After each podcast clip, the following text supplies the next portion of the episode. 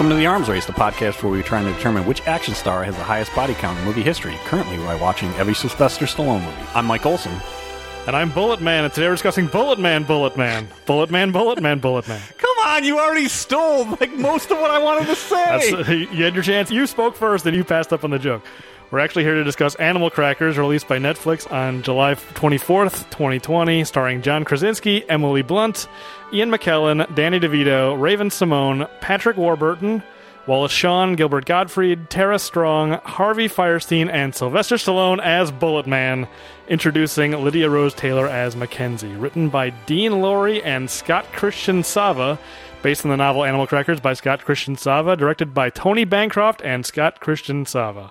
Well, all right, well, you stole my thunder, so I'm just going to put it out there right now. You were the first voice in this episode. You could have you could have done that joke, and you passed it up. Well, my joke actually was going to be. My question is: is the is the episode title "Bullet Man to the Head"? Sure, yeah, done. Fine. I'm glad to have been able to contribute. So, what's funny about that is before I even realized it was Stallone, I'll be honest, I did not realize the first couple of times. I didn't either.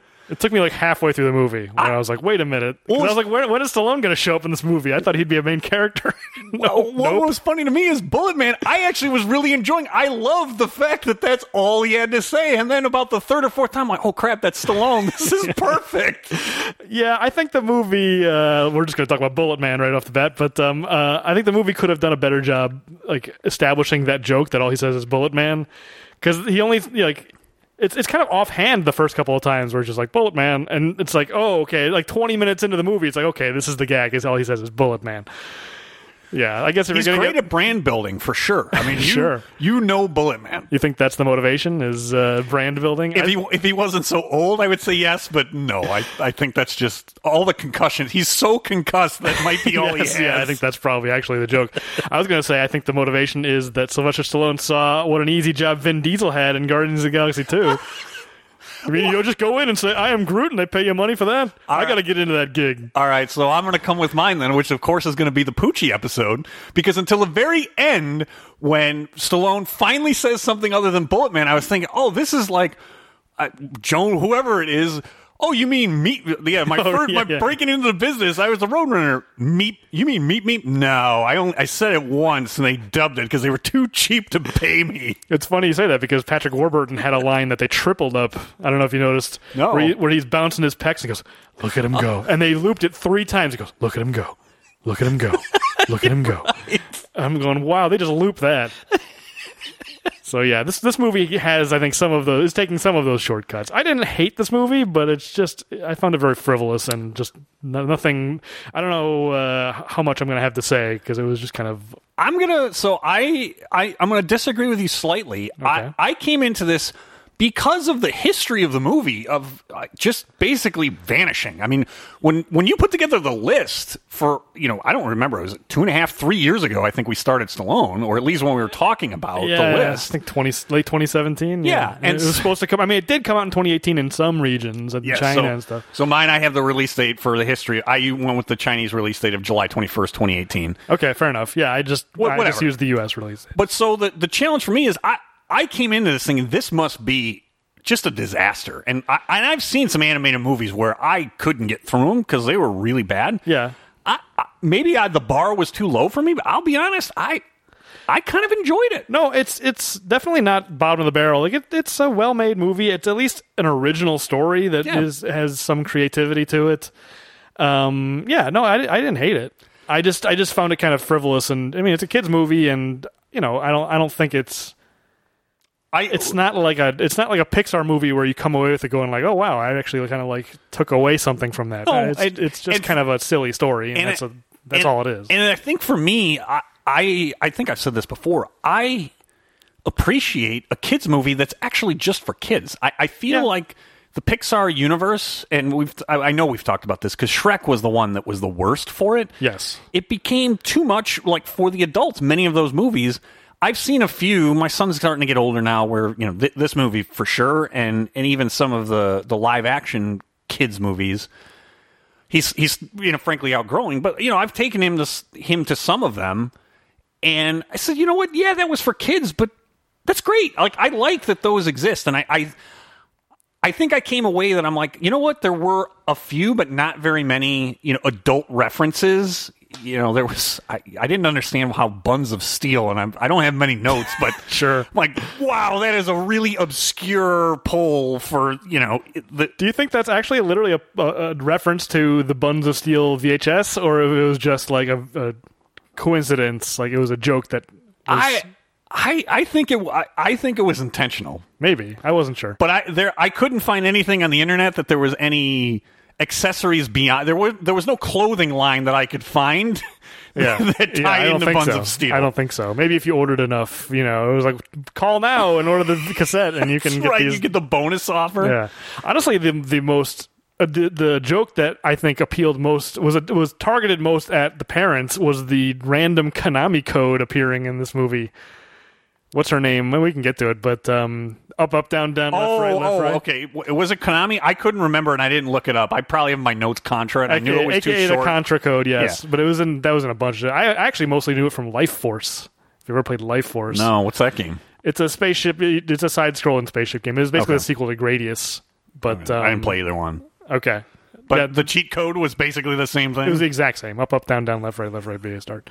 I mean, it's that's a thing that kids are not going to know. People only Oh, our yeah. age and plus or minus five years. So that's that's a, that's a reference only for the parents. and I, I found that one interesting as well as Buns of Steel because the parent, even the the parents for the kids that are seeing this movie, I kind of think are too young.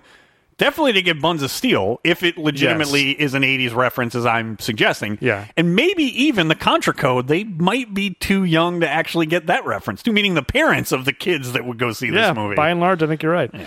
Um, but yeah, I mean, in terms of, I, I agree with you at least that this movie's at least genuine and it's it's not uh, Ratchet and Clank. Like, you know what I mean? Like that's targeted at kids, but it's so callous and uh, you know just the most cynical cash in.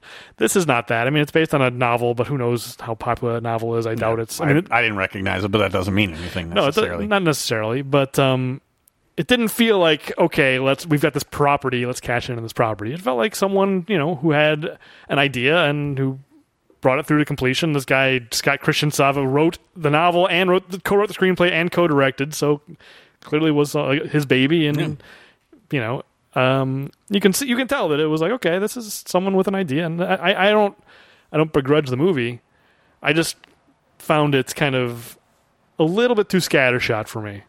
There's all this stuff about like this dog biscuit factory and all this like peripheral stuff. It's like this stuff doesn't need to be in this movie about a circus. There, there certainly were some elements in the, my limited notes. I've got it there that it felt like, and I, I didn't read the novel, but it, the dog biscuit angle felt like, yeah, a movie needs to be at least an hour and a half.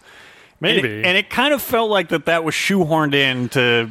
Could you just be a good sport and tell Yeah. us a little more? That that did feel like it was tacked This on. movie has a ton of backstory up front. that has a ton of characters. Just like this thing, I, I, I do think it could have been simplified. Like in my mind, it should have been about a guy who is like he works in an office and is just like a businessman or something like that who inherits this circus and just like what am I gonna do with a circus? And then he's the curmudgeon and he gets but he gets won over by all these circus folk and then suddenly he discovers these because we haven't we haven't talked about the premise yet which is that he's given this box of magical animal crackers that transform him into animals.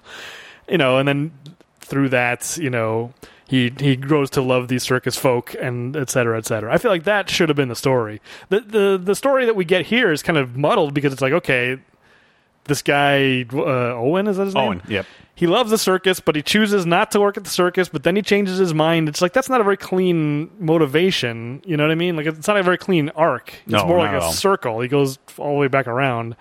And then the villain, Ian McKellen as Horatio, I didn't think worked because his motivations go are all over the map. It goes from like You're taking everything okay, I let, got. let's let's let's talk. Let's wait until uh, the big picture to talk about that. But I mean, I I had a very hard time with that villain and his motivations. But They- uh, they certainly change over to, over the course of the movie. they do. That's exactly what I was getting at. All we'll right. save it. Let's let's get started with this. All right. What day is it? What year? All right, the history. So I, as I noted, did go with July 21st, 2018, which was the release that I found for the Chinese theatrical release since I was going to cover the box office, but Yeah, fair the, enough. the Netflix release here in the U.S. certainly lines up. So, all right, we it's it's Rotten Tomatoes time. So there there is um, a Rotten Tomatoes audience score as well as critic score. I I'm think surprised there's a critic score. I wouldn't have thought there would, would have been enough critics to review this. I, what I think is they there probably weren't a ton, but they also pulled them probably from the Netflix release. I didn't go and look. Um, Sure, yeah, but. Uh, so why, why don't you go ahead and give me what your your estimates are for the critics and audience score on Animal Crackers? I would say critic score is going to be mid 60s. Excellent guess. Sixty four percent on the critic score for Animal Crackers, and the audience Uh, low 70s. still pretty good, but uh, actually eighty percent is the Oh, wow. audience score on Animal Crackers. That's high. Yeah, it's it's higher than I thought, but. After I saw it, I wasn't surprised by those. I, to be honest, I kind of agree. I probably fall somewhere in between the 80 and the 64. I'm probably in the mid 70s. It's uh, certainly this is not the kind of movie that someone's going to come out of being like, "I hated that movie." Like, no matter who you are, it's it's a it's a very uh, pleasant movie, if anything else. So yeah, Agreed. All right, so the budget that I found, it seemed low, but I, I'm going to go with it, and it was from IMDb, $19.5 million. It, it feels really low for an animated movie, but yeah, maybe, maybe things are cheaper these days. I don't know. Yeah. I mean, I, I wouldn't say that the animation was like incredible. It was serviceable. Yeah. like it wasn't anything that looked bad. I but- guess I'm just used to everything, you know, being 50 plus million dollars at a minimum. Now, a lot of that time it's marketing, and there wasn't marketing for this Yeah, because there wasn't a that's- theatrical that's, release. a big part. Also, I think you know the modern state of. I mean, I, I don't know this for sure, but my sense is that the modern state of. Anim- uh, computer animation is there's so many animation houses that it's kind of a race to the bottom. They're all just trying to do it as cheaply as possible. Ah, the good old race to the bottom, but it, it's true, with the right? exception of Pixar and DreamWorks. Like those are the two like you know big ones. And the rest are just like Fighting you know, they're for all, whatever's they're, left. They're all fighting for the scraps. Yeah. All right, so I did find the total box office on Box Office Mojo. The majority of it was uh, in the Chinese release. A total of just over 10.9 million. Nine and a half of that was in China, and about uh, 1.4, a little bit less than 1.5. Uh, the rest of international, I didn't find where that actually where there were theatrical releases outside of China. I don't think it really got anything outside of Asia. So might, Yeah. that might be like Korea. Yeah, whatever. something or the Philippines, maybe. Yeah. All right, so I went to the U.S. box office uh, for July of 2018, just for consistency, I guess, if What, nothing else. what would it have been against if it had been released in the U.S. but Yes. before its distributor went bankrupt or whatever? now, I did find on box office I could get the Chinese box office, which was kind of interesting, but I decided for now, for consistency's sake, we were going to go. Yes, we're not going to know any of those movies anyway. Probably. But most, I mean, uh, or a lot of them, Hollywood movies? yeah, a lot of them were U.S. releases that Okay. maybe had been there, you know, for a number of weeks or whatever. But Sure. and some of them were were um, not the same, but movies that I would have expected to basically more sequels. It just depended on which year it was sequels. Avengers: Infinity War and stuff Yes. like All right. So the number one in its opening in it, opening week, Denzel Washington in The Equalizer two. Oh. I have not seen either one. I saw that one in theaters. You saw I The never, Equalizer I, two? I never saw the first one in theaters. Wow, yeah. I would not have guessed it. What did you think of it? I've not seen It either was, one. It was fine. I didn't. I didn't hate it. I didn't love it. okay. Our mutual friend uh, Chris. I don't remember what the circumstance or I was. I was hanging out with him. He's like, he, he, he really wanted to see it. I wanted to go see Mission Impossible, as I recall. He's like, no, Equalizer two. I don't, I don't remember. Of all the movies he hasn't seen, and he's seen the equal. He was very insistent about seeing Equalizer two. All right. Well, It was. It was good. I would say it's good. all right. Well, thirty-six million dollars. Pretty, actually, a pretty good uh, opening for eh, July. I, you know, late July. That still seems pretty good, especially considering the competition here. All right. So, also opening in its first week, another sequel. Definitely the opposite end of the spectrum from the Equalizer. Mamma Mia! Here we go again with thirty-four point nine million. So very, very close in terms of one and two. Clearly different audiences. Well, I was going to say the studios have gotten very good at getting out of each other's way. They know what the markets are, and just you know, You take yours, I'll take Ex- mine. Exactly. Yeah. Uh, and speaking of that, in its um, how many weeks? Second week, another sequel, Hotel Transylvania Three: Summer Vacation, with twenty three point seven million. Oh, I remember. I have a very vivid. I think I may have seen that trailer in- when I saw Equalizer 2. Because I, I definitely have a very, I have a very distinct. I want to know why that trailer would be attached. to I don't know. May- Equalizer Maybe 2. not. I, I, maybe it was a different movie, but I have a very distinct memory of seeing that trailer and be like, "What is this movie?" It was uh, just like Dracula on like a just a cruise or whatever, and being like, "What is this movie?" And then uh, learning it was Hotel Transylvania three, and I'd never even heard of the first two. oh, really? I I what saw. a- What's funny is that might have been one that I saw the sequel. I think I saw the second one with Jonathan, my son, basically because we I wanted to take him to the movies, and there were that was that was the family movie in theaters. Yeah. there weren't any other options. It's like, all right, we're going to see. I've not seen the first one. I had a sneaking suspicion, however, I would not. Neither one of us would be lost by not No, seeing the yeah, first I don't think one. so. I mean, I haven't seen any of those. I guess that's what Animal Crackers would have been competing against. So, uh, and a couple others here now that I look. All right, so now number four in its uh, let's see third week, Ant Man and the Wasp, yet another sequel uh, with sixteen and a half million dollars. Okay. In its sixth week, Incredibles two, so that would have been legitimate competition. Uh, Eleven point nine million, yeah, that, that's too many animated movies for Animal Crackers to compete. I think. most likely. Uh, now we're we're getting we're getting a little bit more into the dregs. I think you've seen this. I have not. In its second week, ooh, th- this is really a bad indication if it's its second week and it's number six. Uh, at 11.3 million, Skyscraper, starring The Rock. Wow, I thought that did well, but maybe not. No, it did not do well at all because that was it. Its prior week, which would I think it should have been its opening week, it was number three. So it opened Oh, geez, yeah. third, and it's down to number six. So it really did not do well. The thing about Skyscraper is, it's it's in this no man's land where it's not. It's not trying to be realistic and like not, you know realistic in quotes like Die Hard, Die Hard, but right. I mean you know grounded in some form of plausible. right? but it also doesn't go far enough in the other direction, like of like Fast Fast, and and Furious. Furious. Yeah, I mean it, it's in this no man's land, and I think I feel like every one of the Rock's movies is in that no man's land. Like he doesn't go far enough. He doesn't go full Arnold with it. He doesn't. I can see that. I, I it frustrates me about the Rock's career is in in the Fast and Furious movies, especially Fast Five. It's like this is the what I want the Rock to be in every movie, and he never quite goes that far. the thing that I, the ones that I don't know if you have you done either of the Jumanji movies yet? No. I think you'll. The first one is better than the second one. I think you'll enjoy that. I actually, I'm I'm kind of embarrassed to admit this, but I think that you know they committed to it, and I like the way they committed to it. Baywatch was legitimately funny to me because they Okay. did not do the Starsky and Hutch. It's certainly not uh, Miami Vice. Where they didn't, com- you know, Miami Vice is not a comedy in any way, shape, or form. But Starsky and Hutch, I didn't think really commit, fully committed. Baywatch, they fully commit. This is a campy, you know, early '90s show. We are going to poke fun at it and the genre, and I and I, The Rock, I really enjoyed in, Okay. in Baywatch. All right, so number seven, finishing things out, yet another sequel in its fifth week. Jurassic World: Fallen Kingdom, eleven point two million. Still haven't seen that one. I haven't seen that one either. I think that's the one where they've got the uh, whatever the raptor or something like walking around the house. I kind of the wanted to see it. The it trailer look like- made it seem very interesting to I, me. I yeah, I heard a little bit of a spoiler about that that sort of explains what the deal is with that, and it sounds bonkers. It sounds so bizarre. In a good way, though, where I should see it. Maybe uh, in a good way, meaning terrible, like Okay. Well, then hilarious. yes, then I should. Yeah, I, I don't know. I did, I didn't even like the first Jurassic World, really. No, I didn't either. So Uh, to yeah. be honest, uh, other than the third one was okay, but really the first movie is still like a watershed. I still Wait, can enjoy it. Third Jurassic World. No, the third Jurassic, Jurassic Park, Park, okay. like the second one was terrible.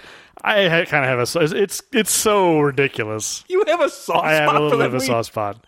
A girl kicks at raptor with gymnastics. It's I don't almost hate it. unwatchable to me. Oh, I disagree. I think I find it very watchable, but bad. It's a bad movie, but Okay. I find it very watchable. All right. Well, finishing out now, number eight, yet another sequel.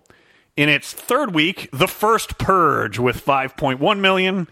I think I've seen The Purge. I don't think I've seen any of there. There must be like seven of those at this point. Oh, I know there's a lot. It's funny how you said another sequel, The First Purge. Went like, wait, what do you mean? And then I had to remember there was actually a movie called The First Purge. Well, no, there was The Purge. right, th- but I thought that's what you meant for a second, Oh. and I was like, what do you mean a sequel, The First Purge? How could it be a sequel if it was The First Purge? But then I realized, yes, there's a movie called The First Purge. They subscribe to the Rambo nomenclature of movies. Yeah, the, the classic uh, in, like uh, movie sequel titles that make no sense. It's like uh, my one of my favorites is Police Academy Two: Their First Assignment.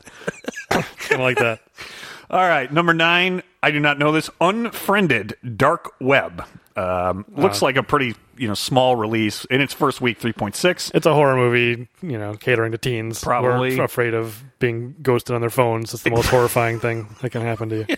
Number 10, another one I don't recognize. Sorry to bother you uh, with $2.8 million. So that was the um, top 10 in the U.S. box office. On the TV front, this was kind of interesting for me because I hadn't done anything in TV. This, I mean, this is like fairly recent. I don't think we've covered anything. Maybe What year was uh, Escape Plan Two? That might be the most recent. That- yeah, done. and that's probably well, Ter- well, with Terminator. We didn't. Uh, we didn't do, this this segment. Yeah, no, no, we didn't do this. So this this is approaching. It might have been uh, the the Escape Plan Two might be the most recent Stallone movie that we've done. Yeah, I don't remember what year. That might have been 2017.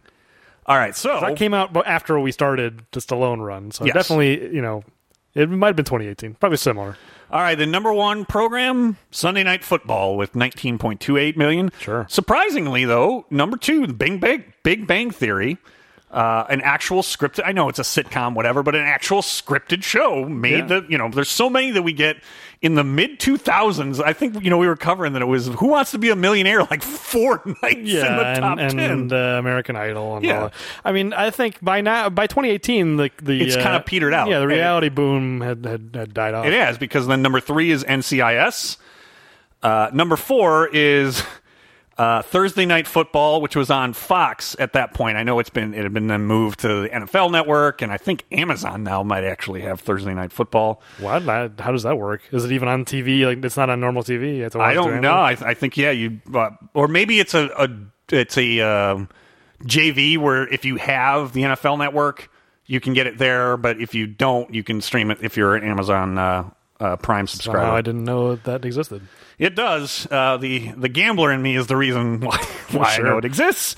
Uh, number five, a spin-off of the Big Bang Theory, Young Sheldon. Uh, number six, This Is Us. Again, a lot of scripted stuff in here. Yeah. This one was interesting. Somehow, the number seven is the Sunday night pre-kickoff show. it's in the top ten. I think that's just a statement about how bad TV, like network TV, has gotten, or just how fragmented things I've gotten. Number eight, Blue Bloods on CBS. Number nine, Manifest on NBC. And number 10, the America's Got Talent Champions Edition. Not sure what that is. Wow, that's that's how far reality shows have Right. fallen. Where it's Basically it's losing out to NFL pregame. Yep. yes, it is. I wonder who, who are the hosts of that pregame. Who are people tuning in for? Ooh, on, If there's any sports pregame, postgame show that should be in the top ten, it should be inside the NBA. That's the only those guys, are, I, I don't watch it as religiously as you. I don't have cable, but I have to admit, that is a great team up. It is entertaining. Even if you don't really follow basketball, and I don't Yeah. follow the NBA a ton, I follow college, it's still entertaining because they are just entertaining. It's one of the greatest shows on television, and it's, if I don't know why you know was it Thursday night football or Monday night football? Uh, Uh, it was, I think it was Sunday night. Hold on. Okay, Sunday, whatever. Sunday night pre kick because that is the network because it's on NBC. Okay, whoever that is on that show, there's no way they're they're as entertaining as inside the NBA. Anyway. Not knowing who they are, I will still agree with you 100%. They are not nearly as entertaining, including maybe, speaking of gambling, my favorite is the story you've told me, the game that you happened to catch that it was very clear Yes. that Charles Barkley had money on the game. And this was prior to gambling expansion that's taken place in the U.S. Oh yeah, this was like within his first couple years doing post game. This must have been like 2006 or something. Yeah, 2007. gambling had not been legally No. expanded the way it has within the last couple of years here in the U.S. and The was- UK, I know there are, you know, it's far more common and has been legalized sports betting. Well, briefly, I, I don't remember what game it was, but it was it was like a blowout, and then the team that was leading, like you know, it, it went from being up like Foot off twenty. the gas. Yeah, it was. They went from being up like twenty to being up like seven. They won by like seven, and then cut to the post game, and just Charles Barkley is just seething, and it's so clear that he had the he had the, he had he was given the points. He was given, and it was probably 12 or 13. Yeah, probably. And he's furious. because the outcome of the game didn't change in the slightest. What is what do you have to be mad about, Chuck? It's only one clear. thing. Yeah, Yes. there's only one explanation. And, and in his defense, that face, I would, I have done it many times myself of being furious. That's why you never take take or give points. You know my policy.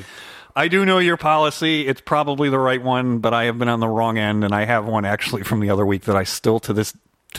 It's more than a week and a half later, and I can't believe No, I've not heard about they put yet. no points on the board. Uh, we'll just say Yeah, that. I want to hear about this after the show.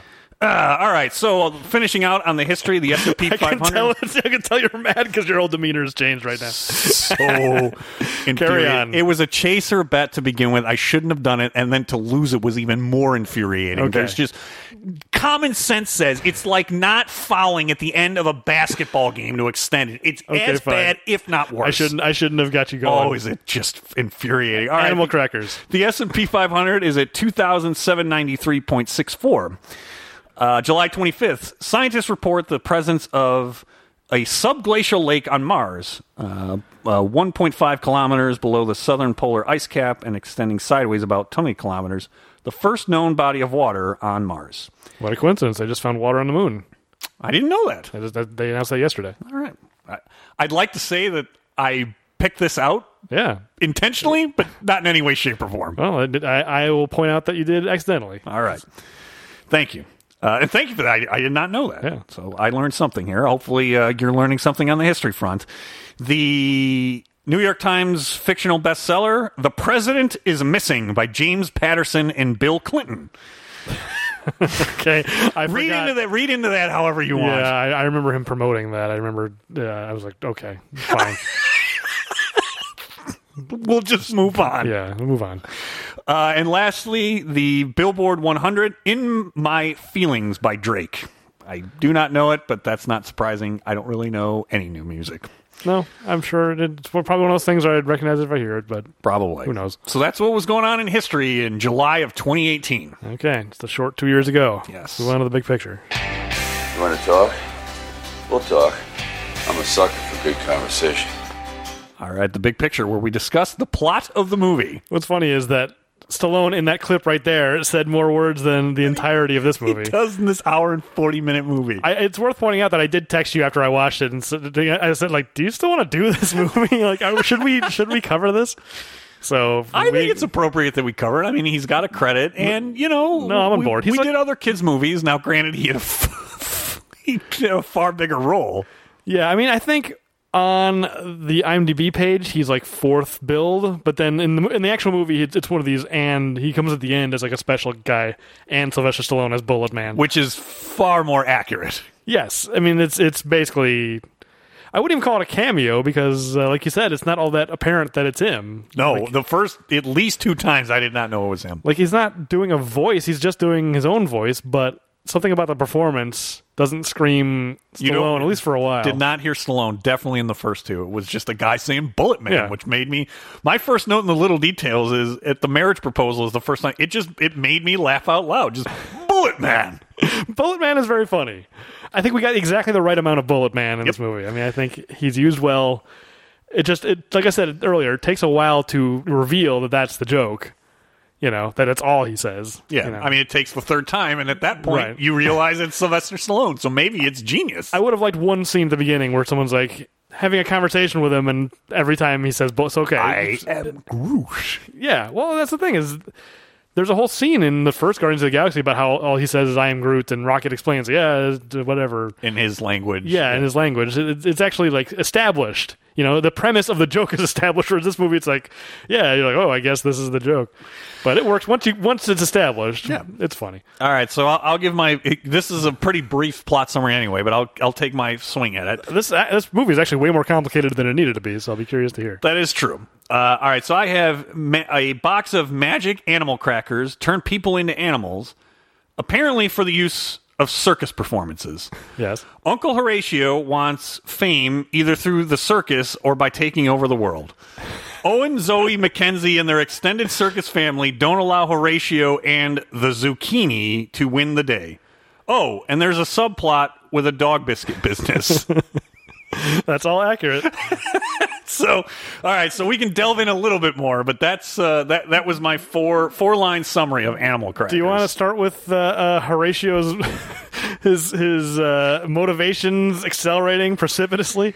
is it acceleration deceleration i mean you, i guess it's acceleration because his motivations he goes from just wanting to you know be the greatest circus on the planet Right. May- maybe the universe there's a lot of talk of universe too and i think that's maybe a reference to barnum and bailey's in some ways Sure. It, it then becomes I what the next phase is that he wants to be like the the, the most famous person in the world, cir- circus or otherwise. Well, no. At some point, it becomes jealousy about his brother because he didn't get the girl, and Yeah. that that's what it becomes about for a while. And then it becomes about jealousy about this other circus, which has these amazing animal tricks, and he, he needs to understand how that's possible. And then when he learns that there are magic cookies, he wants the cookies, and he'll stop at nothing to get them. and then it turns to where he really is going to take over the world. Yeah, that is out of left field. I mean, I, I, I literally had notes in this in my notes saying this movie's very low stakes. Like, who's going to have the better circus? I don't give a shit. And then and then it suddenly become. I mean, honestly, I didn't. I mean, uh, But it's, I'm laughing because I'm, when you th- actually say it, yeah, you're right.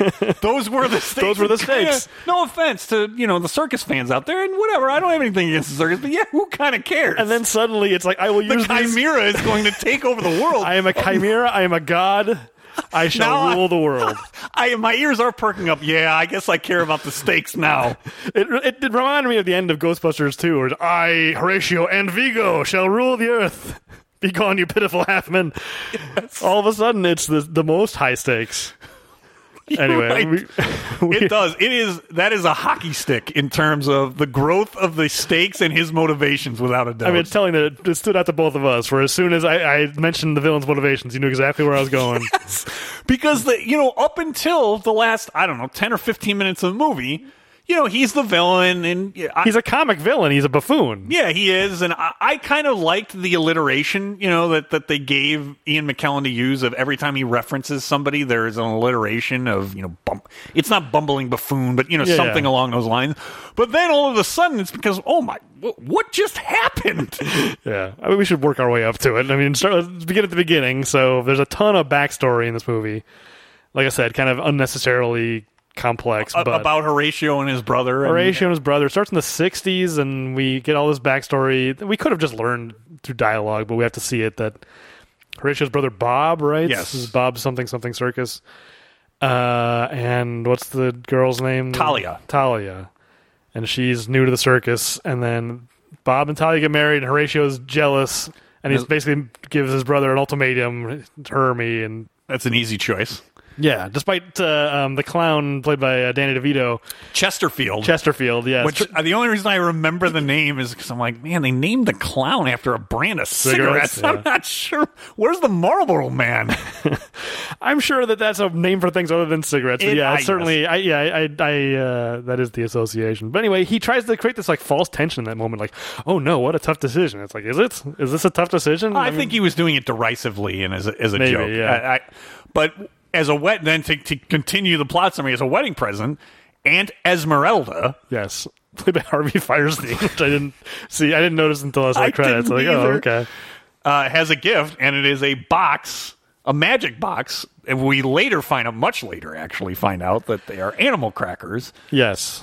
I forgot we even saw that. She we, all we see is the box. Like I have a gift for you. Yeah, and we think- don't learn what's in it. Okay. Yeah, I think you only see the box. I you, forgot all you about that. certainly don't learn about the animal crackers until Right. much, much later. Yeah, then flash forward 30 years and we meet Owen and Zoe, Zoe. okay, as kids. And then there's a whole section about that. And then they fall in love and get married. Yes. And they love the circus. And Owen is Bob's nephew. Oh, I've got a question for that. Sure. I mean, I think we both have the same question. But Uh, all right, the I'm family to try- dynamics, we need to chart the It's- family tree. We definitely we need a whiteboard yeah, for this. yeah, we do. Um, whatever. I mean, there's a lot of details this movie glosses over. For instance, how these cookies work. There's like this. This movie has a real like Gremlins logic with these cookies about you know like Don't feed them after midnight. Yes, it has that sort of thing. Wait a minute, I don't understand. Like time is relative. Magical things with a lot of rules that do not hold up to scrutiny. It's like don't make up the rules at all. Just be like it's magic, right? Right, but there, there's so many rules because they want to. I mean, so what happens? So Owen, you know, he falls in love with Zoe. Zoe's father works at this dog. he biscuit owns- owns the He dog owns. biscuit. You're right. The dog bis- biscuit factory where only four people work. You're uh, taking everything from my notes. Well, I'm just these are these are the details that are worth pointing out. It does seem. My question to you, I think you just answered it. It seems like only four people work. It sure there. does. Maybe there's a whole floor beneath them that we never see. This is only the front office. Four people are employed. We need to talk about how many people actually work there. Oh, yes. Two. Two. I, I think two people. Two people there. work there. That's- four are employed. And one of those jobs, because Owen's job is just to take the occasional bite out of a biscuit and throw it in a bin if it tastes bad. Like, how does that help? What is that? What is that proving? Sure. Yeah, his job is to eat dog biscuits. But then, uh, what happens? Uh, um, what's his name? The villain Horatio. Horatio is trying to discover the secret of Bob's circus and breaks in and starts a fire and kills Bob and uh, um, I already forgot Talia. him. Talia. Yes. Kills them off screen. And a portion of the big top burns. Yes. Well, we learn later that the cookies are uh, there's an impact to the cookies, but we don't know about the cookies yet. So yeah, then because Bob and uh, I already forgot what is it again? Bob and Talia. Um, much like the cookies being destroyed. That's that's that's my brain. There, there's a memorial, you know, for, for their death, and, and Owen and Zoe go back to the circus. and they they are asked to take over the circus. I guess. Well, first they discover about the cookies, right? A dog brings them the No, cookies. so well, there's there's a fight sequence. Oh, sure, there's a fight sequence. The, the fight sequences actually were, I thought, pretty good. I I found them entertaining for like a kids movie. They're fine. I didn't love them. I didn't hate them. It's just like okay, this is happening. But so yeah, uh, they needed more gags. Like you know, there's a part where like the dude who juggles bowling pins is fighting the guy with the knives, Yeah, and they get cut into Bu- pieces. Bullet Man knocks a guy over. It's like Yeah. I, I, I felt like there could have been more. thought- You've got these eccentric circus folk. I don't know. you had the flame guy blowing flames. I thought it was pretty well. It was I fine. It was pretty good. like the, you got acrobats. I don't remember them really doing anything memorable. They did. No, they, did they? Okay. They there wasn't a ton, but each one they play a little bit of a role in. It's it. it, it's just enough, but I feel like they, it could have been more. more. Well, ultimately, yes, the family decides this this fight breaking out. We don't need to be here for this memorial anymore, so they take off. But old Blue, Yes, the dog. the dog, uh, does bring a a box, which coincidentally hap- it's wrapped up. Which I'm confused of who wrapped it up. Oh, I don't remember it even being wrapped. It, it was because later Owen un- unwraps the box and then sees, oh, it's a box. Let me open it. And oh, there's stale old animal crackers. Yes. Because it's wrapped up and it has the the picture that Owen had drawn as a as a kid at the circus of him, Zoe, Chesterfield at the circus. He said, "Oh, I remember drawing this." So somebody, I'm guessing Chesterfield, because even though we later find out Old Blue is actually Uncle Bob, I don't think a dog, even a talking dog, could wrap that box up. No, no, no. Chesterfield clearly knew what the score was. I, I don't know if he. I had a question about whether he was the only one or whether everyone there knew. I don't know, but um, clearly he knew about the cookies and what they could do because he's the one who explains everything. After Owen absentmindedly eats a, Yes. a hamster uh, cookie and Turns into a hamster. hamster and While uh, we forgot, while the henchman, the zucchini, zucchini. Yes, it is in Gilbert pursuit. Yeah, I, I kind of wondered if like maybe he was the re. You know, I I couldn't figure out why this movie didn't get some U.S. release. I just it befuddled me. I wonder is it some of his issues? Was it because you know circuses kind of came under fire? But that's more relatively recent, like within the last year, not when this would have been made. I, I think it was just that the dis- the distributor went out of business or something. I think it was purely a, a financial thing. I don't think it was any like controversy about this movie. Yeah, no, I, I didn't necessarily either, but I kind of wondered. So the zucchini is in pursuit. He sees that crack the crackers turned Owen into a hamster. He's cracked the code of how this amazing circus can have all these animals that can do tricks. Because apparently, I, I, I assume It's magic. It's magic, but I assume all of the circus performers have been eating these cookies this whole time and turning into animals to do all these amazing tricks. It is, but I also took it that it was really Bob and Talia that are the one the main ones that had been Sure, doing it. yes, mostly. Uh, anyway, yeah, and then there's a chase or whatever, but it, it's it, they end up uh, Zoe ends up taking over the, the circus. But Yeah, so she doesn't hel- want to. helps to rebuild it. He doesn't want to re-engage with the circus and stay at the job that he hates, working for his father-in-law. Yeah. it does not do a good job of establishing why. I mean, yes, there's the financial risk, but in a kids movie, one, they're probably not going to put that out there, and they don't. So they don't really explain why Owen doesn't want to just go back to the circus right away. You could have done it in five seconds. Just show a stack of bills on the table and just like have him looking worried about it. Probably. Done. The But kids it- don't. The kids won't care. They'll, they'll, it'll wash right over kids in the audience. The adults will understand. Oh, they've got financial Yeah. trouble, whatever. So he can't quit his job. But he didn't. They or they didn't in terms of showing that. It's just kind of left to the imagination. The way it's depicted is that he thinks that it'll be beneficial to him if he'll take over this dog biscuit company. That somehow that'll be a windfall for him. But- Well, and we we've so far skipped because it really doesn't need to be in there because he thinks that him and the other employee that actually does work, the actual work there, Binkley, are onto something huge. yes, Dog biscuits that will taste like human food. So his thought process is if he sticks it out and Binkley cracks the code, I guess so. Yeah, I didn't think those two things were related, but yeah, I guess so. I- that's the only that's how logical much he explanation I could believes come in, up with. in Yes. her. He- She's a genius, and Yes. she's gonna, despite the fact that uh, Patrick Warburton keeps, uh, you know, sabotaging her at every turn successfully. Yeah. So, so maybe she's an inventing genius, but not just kind of like a street smarts genius. That guy, what's his, what's Patrick Warburton's character's name? Brock. Brock. That guy is like a ninja. Why, why is he not uh, a, a professional assassin? He's he's so good at sneaking around, he, and t- he chose the wrong line of work. he sure did. Uh, but anyway, yeah. So he's so here's the thing of that was weird to me is okay. Now they've got these crackers. They're not really doing anything with them for like a good chunk of the movie. He's still miserable eating these dog biscuits at work. But then he occasionally turns himself into a bear or something to like delight his daughter. Uh, what was the daughter's name? It's actually here in the credits. Mackenzie. Mackenzie. I'm really good with the names on this one for some reason. Good because I'm really bad at names in general. But um, yeah, like that's all that's happening for a while. It's like we have these magical c- cookies. We're doing nothing with them. It's like first of all, your job is to eat dog biscuits.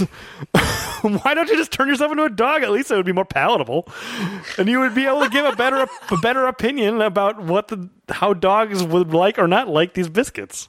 If you're a human being whose job it is to eat dog biscuits Well, and you or- can transform into a Wait, dog, I'm why gonna aren't go you a taking step advantage further, of this? Although I'm stealing all of my stuff for later, I'm going to go a step further. Why don't you ask the circus to have Old Blue come Sure. and hang out at the biscuit factory and give you a reaction? You don't know that he can talk Right, yet, we don't but, know that Blue can talk. But but no, at a bare minimum, you could get a reaction from you know an actual dog. Sure.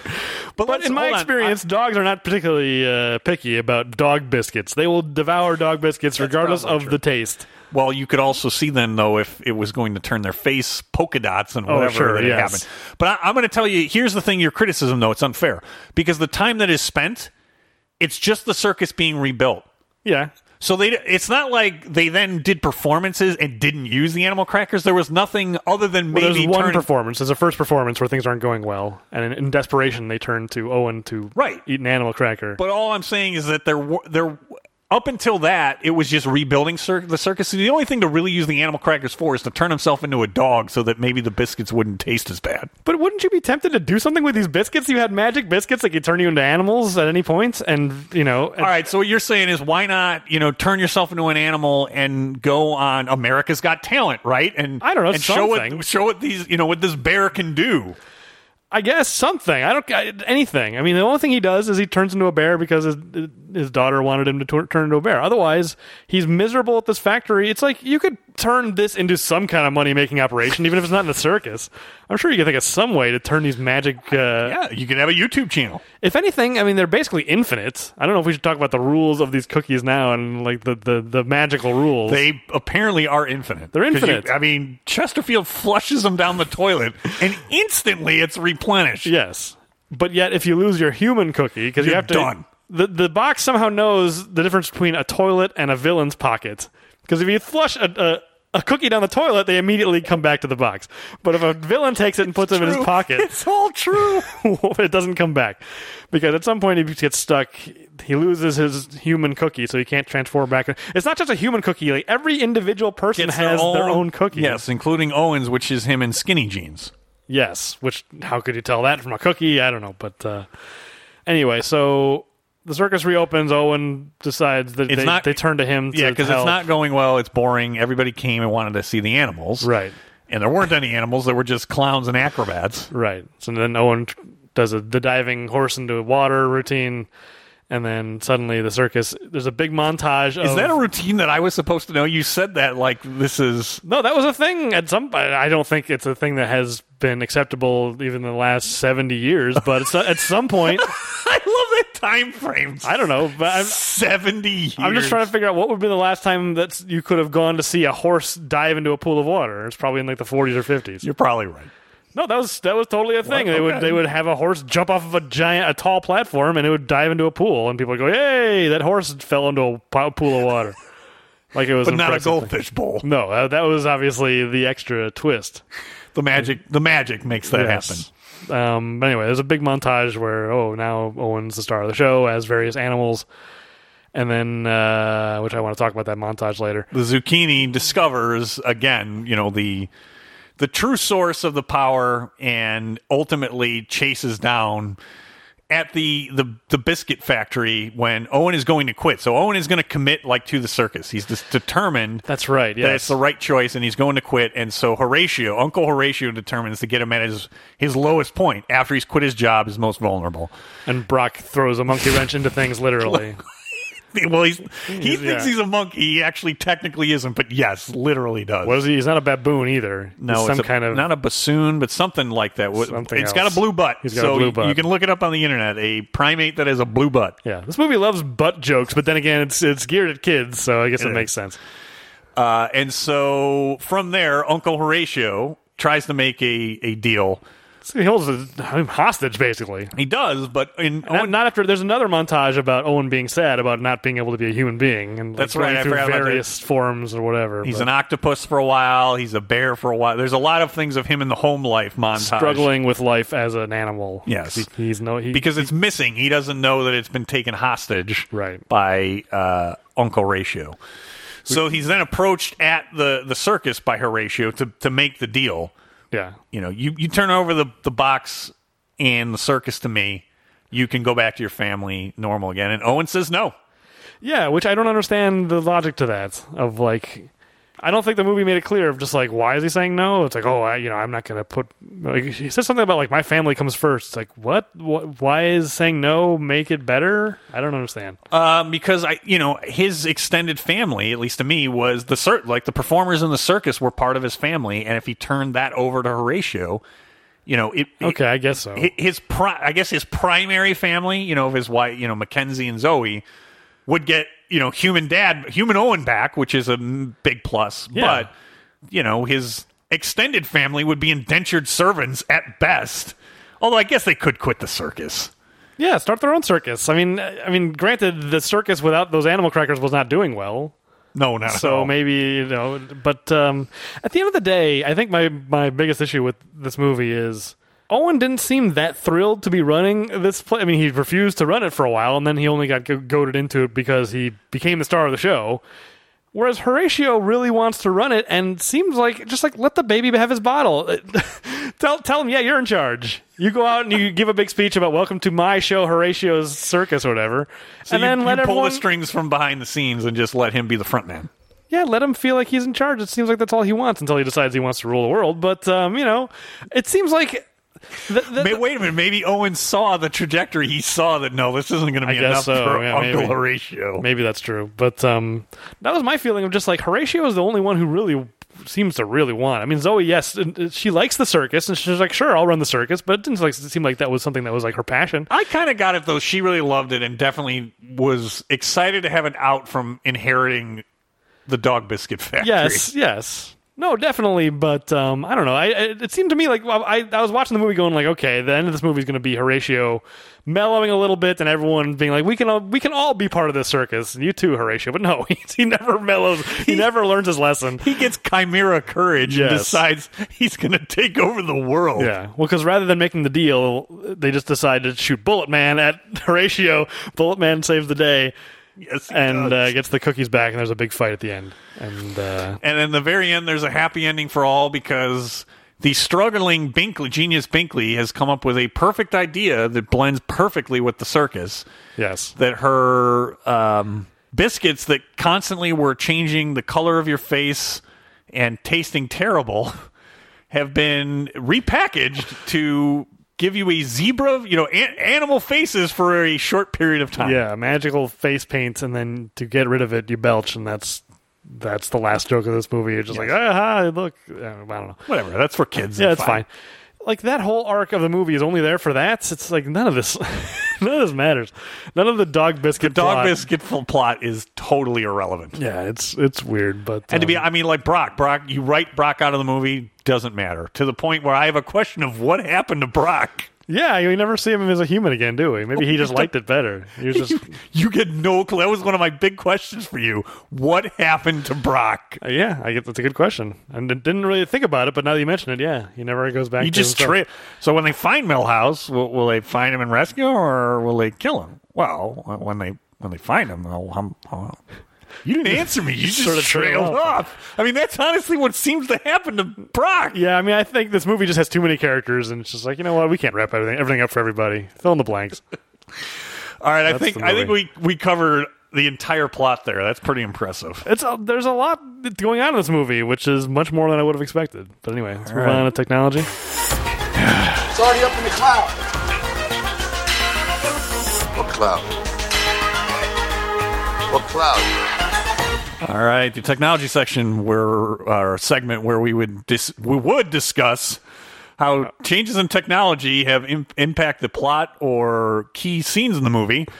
The that why you were challenge being, yeah, that an animated movie that's mostly about magic, this does not apply.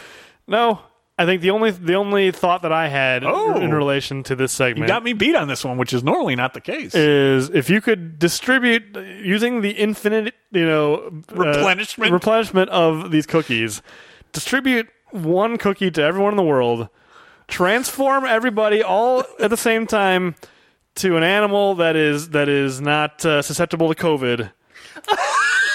Three days, everyone's a horse or whatever. Everyone transformed back. We would have this problem solved. Just, I uh, just coordinate everybody. That's that's the solution. To. Unfortunately, the cynic me says coordination of everybody for Yes, anything fair is enough. impossible. But That's a I- very good point. People would be like, it would be the mask problem all over again. So I'm not eating these cookies. You know that the government's putting chemicals in these cookies. I mean, granted, this would be pretty. You know, I would be suspicious of these cookies too. Actually, now that I think So about it, I. And then Eat what this would cookie, happen? you will some- transform Well, it. then I would say I've seen the movie Animal Crackers. What happens if somebody takes my human cookie hostage? it's true. Yes, you have to distribute the human cookies at the same time. Be very careful with this cookie. It's like the ransom trade-off, right? Yeah, absolutely. I like that thought, though. That was All the only thought I had. You ready for the little details? Yes, let's do it. That cardboard headstone tipped over. Th- This graveyard is obviously phony. All right, the little details, the segment of the show where we discuss uh, minutia that we found interesting or noteworthy within the movie. Yeah, All right, so my first one I already opened with. I mean, my first note that I had just Bullet Man, which we've already discussed Yes. in depth, but that was easily the most noteworthy thing in the movie to me. How how long do you think Stallone's recording session was?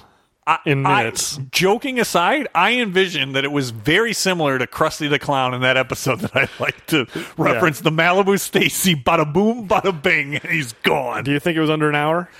Absolutely. Okay. Oh, yeah. I mean, it's hard to say. It may have gotten like, recorded way too much. Like, let's get a lot of different options. You saying Bullet Man? Even if you did, an hour would be sufficient. Yeah, you need max 40 versions of him saying Bullet Man and then, you know, his poetry at the end. That's it. What was what was the poem even? Was it uh, better to have loved, loved than lost than never to have loved at all? I, I think I think it was yes. Tennyson, but it's like, how is that related to the plot of this movie? Why is he saying this? Why is this the poem he's reading? I'm I like to think that Bullet Man was legitimately like a performer, like that he he was Sure. he was um, traditionally educated in the performance arts, and all of the concussions he forgot, but for whatever reason.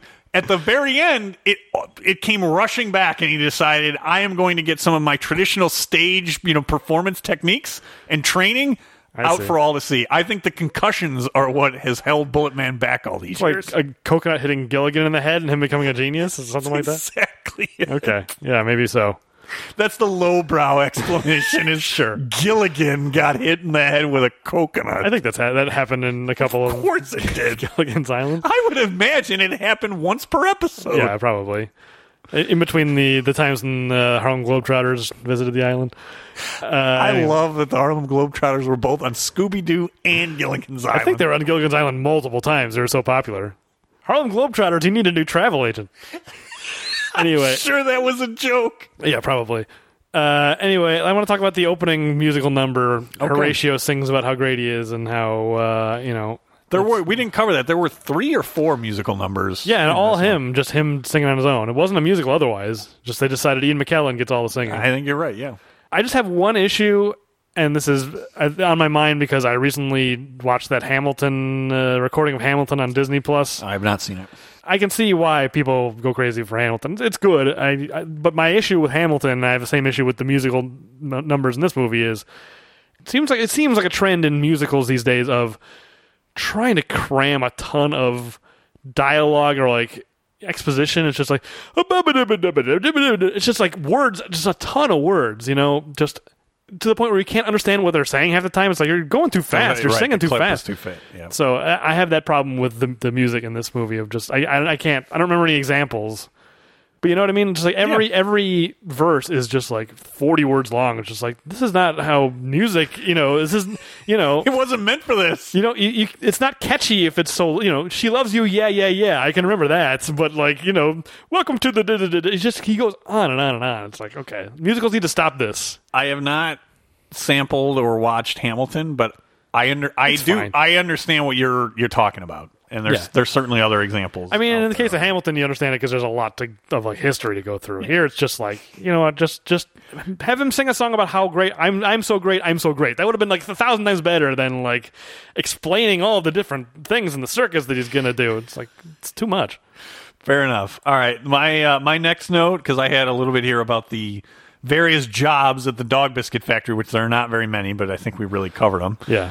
Well, we. I, I'm not sure about the fourth job. It's clear what three of those jobs are: owner, biscuit taster, and, uh, In- biscuit uh, flavor. You know, scientist. Brock's job, you're right. It- What is Brock's job? that we'll save that for questions. oh, okay. All right, but I I have to admit there was a reference to a heffalump or hefflump. Yeah. I had zero clue without looking it up. I had to look it up too. And I'm going to say the the people, the Winnie the Pooh people, probably are not very happy that their uh, Oh. their intellectual property is being referenced. Uh, I mean, I think you you can get away with that as long as you don't show one, I right? guess. I think there's a lot of that. There's a lot of references because when uh, Owen becomes a bear, someone calls him Fozzie Bear. Oh, uh, I think uh, Chesterfield calls him Fozzie Bear. And there's one other one. Every, every time someone transforms into something, or not every time, but a lot of times, there's some reference to some other children's property. Winnie the Pooh and uh, the Muppets, and there was a third one. I don't remember what it was. I, I remember those two. I don't remember the third I'm one. pretty sure it was a third one. But yeah, it's it's a weird thing that this movie does repeatedly.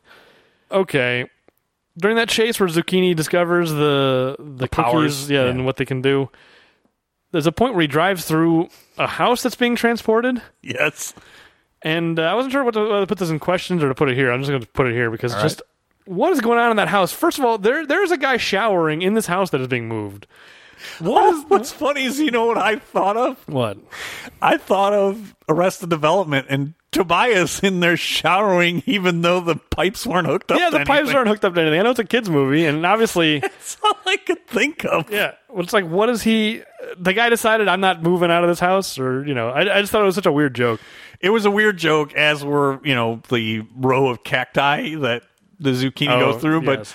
I got a laugh that I don't think was intended because I thought about Tobias Funke up showering in his cutoffs, and when the plumber goes down, yeah, there, uh, you know, there was a bunch of denim down. Yeah, we got a guy like there was a bunch of denim and blue paint. Yeah, we got a guy like that. I forgot about that. That's all I could think of is that the pipes weren't hooked. You know, the pipes aren't hooked up to anything. Well, but somewhere the water's coming from somewhere. That that was very strange, and I don't have an explanation of where the water was coming okay, from. magic. uh, In addition to the magic uh, cookies, That that is Magic- a, that is a good point. That it was set up there for a joke, but really doesn't make a lot of sense. that guy has his own adventure about a magic hot water heater that gives him uh, un- unlimited water. All right, my next one here is actually the Buns of Steel, which we already kind of talked about. My the one following that, there's a Chesterfield says, I think in the eulogy that uh, Buffalo Bob could belch the entire alphabet in one breath. Yes. I am not one for potty humor, but I got to say, if somebody could do that, I might pay the price of admission to see that circus if Bob could belch the entire alphabet in one breath. I mean, I, it's important enough that it ended up in his eulogy, so it's like this is what he's known for. It's quite a skill. Not you know running the most popular circus in the world, but let's not talk about that. Let's talk about the important skills that Bob had. All He doesn't seem like you know when we kind of meet him. The times we meet him, he's just a very gentle guy, and then when he's the dog, he's still that way of just like, brother, don't do this or whatever. Because there's a It moment is near the true. He's he is very very. It didn't seem like the kind of guy who would be belching the alphabets. That's that is a fair criticism You know, of that point. He's not like Booger from Revenge of the Nerds. He's this very kind of sweet guy. That is what I thought of too. Is booger. yeah. All right, I've got a few more. How what what have you got? Well, I was wondering if we should get into. We kind of talked about the, the logic of the cookies or whatever, but uh, There there isn't. I mean it. I know it's magic, but there's no consistency in the rules at all. Well, the thing that's that really messed with me is there's at the end, near the end, we never talked about the henchmen. Like Zucchini ends up with a bunch of like broken crackers, and it's like, oh, we can still eat these, and like they end up with being these like these horrible abomination, multiple animals in one things because they ate like a leg of a lion and like the wings of a bird or whatever. Like a but not the full animal. So they still, yeah, Island of Doctor Moreau. stuff. Um, not so horrifying as a kids movie, but still. But then, like, okay, now your human parts are are broken up. So they tell them like we need to sort through to figure out what is wh- whose leg is what, so you don't end up with that guy's leg or whatever. Yeah.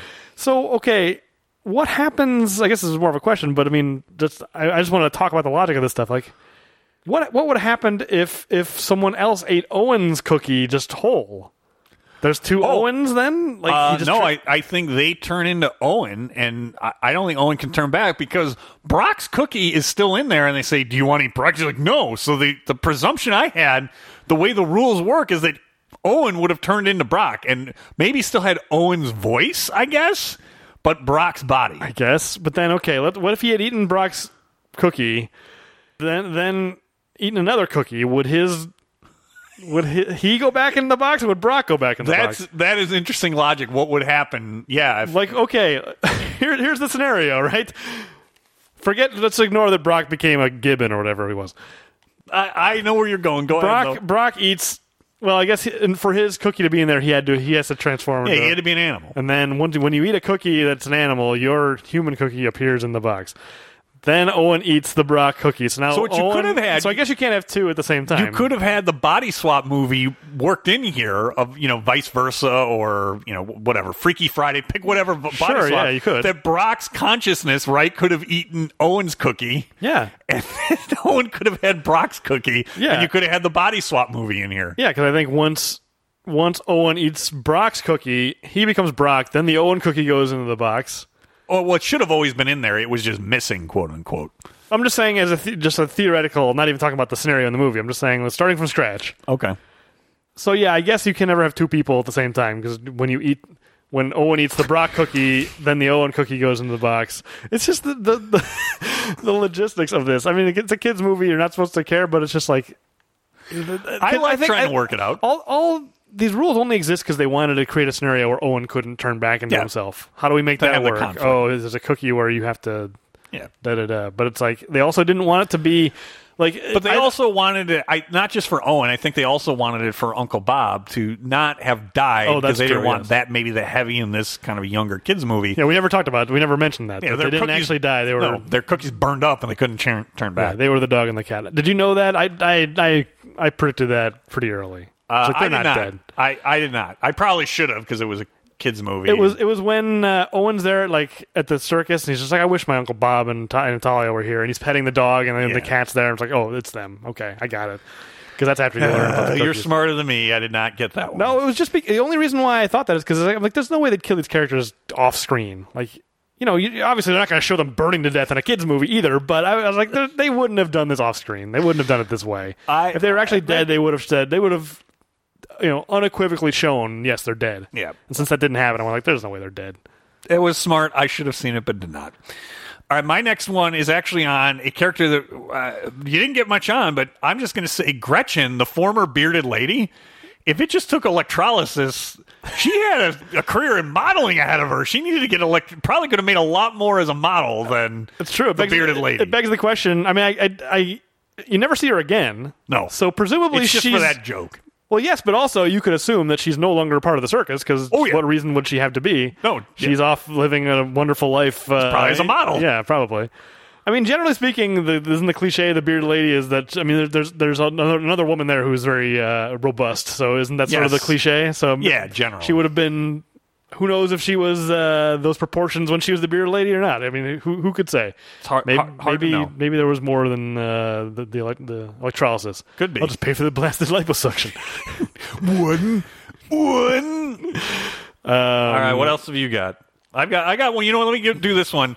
Speak, right. Since I didn't d- have much on the songs, but I did notice Horatio did get it all wrong because he wanted a fleet of golden cars. It's very clear as a Simpsons fan is that you want a solid gold house, but a rocket, Rocket car, car, is yeah. what you need when you have fame and fortune. That's true. Yes, that's very clear. Kirk Douglas wouldn't lie to us. What, what what were the gold cars? I don't remember him talking about a gold, about a fleet of gold cars. Uh, it was just one of the things that when he was, you know, oh, this is part of the song. part of the song. Yeah, that's what I'm saying. Is that he he it was part the only part of the song that stuck out at me was his fleet of golden cars, and I'm like, no, you need a rocket car. The house is what needs to be solid yeah, gold. solid gold car is probably too heavy. To, uh, Yes. You're not going to get gas mileage there. Well, if, you've got- if you can afford the gold cars, you probably don't care about uh, gas mileage. Absolutely not. So I got two more. What what have you got? I got a couple more. I want to call out my my favorite character in this whole movie is just a one line guy in the audience. This might be my next one. Go go for it. I have never seen a, a, a delivery, just a random nobody character. It is such a crazy like line delivery. Okay. I don't think I could possibly do it justice because I'm relatively like just. I don't think I could ever get the energy to to, to match this guy in this movie. All right, I You want to know No. I want to hear it because my Can, I, next. can I do my recreation of it? I'll do my best. Uh, Well, I not, gotta back off the mic. There are other times I've thought we were saying the same thing and weren't. I'm Oh, pretty not. sure we are here because my next line was a random guy in the audience. So let's so hear it. good. Let's it was it. so funny. Let's hear it. So so just to set it up, there. This is when the circus is not going well. It's their, it's the Yes. first. It's their first uh, performance, Performance. back, and people are like, "Where are the animals?" And then just one guy just goes, "Come on, we got we want some animals. Let's go here.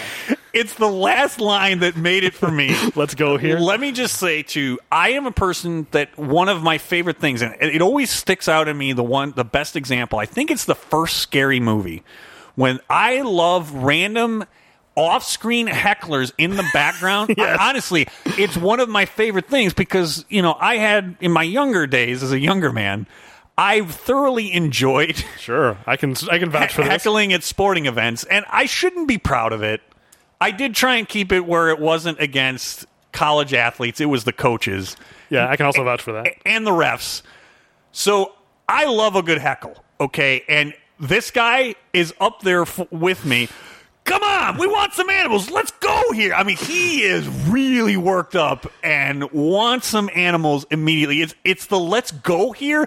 He really has dialed it up that he is really angry. It's also like there's some like something sounds different about like the recording equipment they use. He sounds like he's in a totally different world than everybody else. does. And maybe it's because he's back off the mic, but it's like, So- yeah, come on, we want some animals. Let's and, go and here. I can tell you, there, there's other ones in movie history, but I can tell you the one that always sticks out. It's in, the, I think, the first scary movie. They're playing up the stereotype of one of the Wayans brothers and his date. You know that black people talk way too much. You know during movies. Hmm. And there's just one, you know, they've they've cut like away and they're escalating because whatever, it's a scary movie, right? So Yeah. they're you know they're escalating. it's, it's the broadest version of this. Yes, and by the third cut of them just being obnoxious, you know, and being loud, there's just one random guy. Will you shut the f- up? And the way the guy delivers the line, I did not find very much funny in scary movie, but that guy in the background had me on the floor. yeah. So oh, this Oh, is the PG like kids version of that guy. He is very angry. We're, we're not we're not doing it justice. It is such a crazy line delivery. Also, I didn't expect to have to bleep this episode. You're dropping f bombs in the Animal Crackers episodes, but only that's fair. Yes, and only so I will get the violation of the verbal morality statute, but only because it's a quote and it's not done justice. If I would have dialed it down, it doesn't do it justice because that guy in that movie, he is so pissed. Yeah, I may just drop in. I'll, I'll, I was I was pulling up Netflix here, but I don't have the login on this computer, so I can't play it. But uh, I'll, You should I'll, get I'll drop it in because I don't think we're even doing it justice. It is such. It is. It stands out so much. It really does because there's a few people that are frustrated, but he really sticks out without a He's doubt. like a Bobcat Goldthwait quality to it. The, that guy. So that, I only had two left, so that was my second to last. I'm going to give you my last. You you feel free to cover whatever else you've got. I had maybe my my favorite. I don't know if it's name, but Darth Nader for a ho- for a horse was out was a joke that I really enjoyed. Where was that? I don't remember that at all.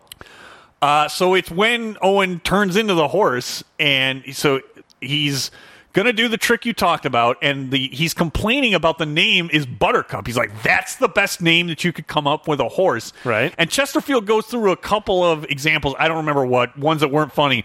Darth Nader was was one of them that actually did make me laugh. Oh, okay. So I guess it wasn't good enough for you to notice it, but that's I okay. did not notice it at all. Is there some kind of pun I'm missing there? Like I don't even know. Like uh, I mean, I just because it Darth Vader and neigh because it's a horse. I enjoy Yeah, Darth oh, Vader. So there is a, that's the pun I was missing. There you go. That's the joke. no, I, I was literally missing that. So Okay, okay, you thank you for explaining. yeah. Um, I guess I don't think of horses as neighing necessarily. Oh, really? Oh, I don't. Maybe it's one of the kids' books that I had, but you know, horse horse goes neigh. It's either Okay, the sure. farmer in the dell or w- one of them. The thing you pull the string and the arrow Yes. spins. Yeah. okay. exactly. It's either that or a children's book that has that the horse goes neigh. Sure. Okay. I guess I don't think of the word nay in that sense. Like I was just thinking of like nay, like no. Yeah, Like, when you're voting, you the- know, as a the- Congress or something. yeah, sure. the word nay as a horse sound for some reason. It's is- more neigh is how a horse does it. Sure, yes. So Uh, okay, my last note is a longer one, so I just want to go over the montage of things are going well with the horse, the with the with the the- Performances, the the animals. animal performances, yeah. Which apparently that was all one show. show.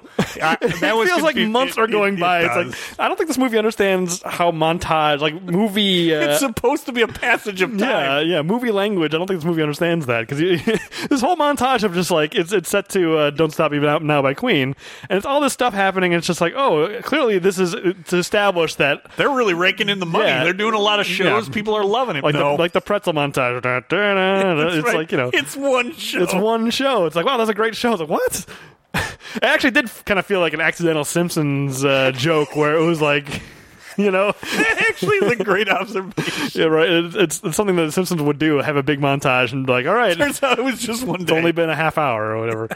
um, but let me go through. This is the most literal movie montage in the history of film, I think, because the lyrics of "Don't Stop Me Now" by Queen literally is just describing the things that are happening on screen, and it kept happening over and over. I was like, "Oh, that's a weird coincidence," and then I realized halfway through the montage, like, no, they literally just took the song, and went like, "Let's just show the things that are happening that." that uh, you know th- that Freddie Mercury is describing. Singing, yes. Um, and speaking of which, I don't think I think this movie, uh, this song should be retired from being used in movies. Shaun of the Dead used this song perfectly. It's like uh, um, uh, stuck in the middle with you. It's like no other movie should ever use that again. I kind of feel the same way about this song. Like maybe uh, I not- haven't not- seen it, so I actually You've never seen Shaun of the Dead? No. Oh, okay. It's good. Okay. I, it's not. it. It's not like I have an opposition. I just never saw it. Okay. And so I don't have the reference point. It's it's a very I haven't. scene. I had never seen this Queen. I mean, Queen songs have been used in a lot of movies. I mean, yeah, this song, it's a very easy to use in a montage song. Having a good time. It's like, yeah, of course. A million movies have probably used this. But Yeah. anyway, let me go through the, the montage because it's the lyrics start I'm a shooting star leaping through the sky. Cut to Owen as an octopus being shot out of a cannon flying through the sky. And then he goes, like a tiger. Owen is now a tiger. Uh, defying the laws of gravity. And it's here, him and Bullet Man again flying through the air.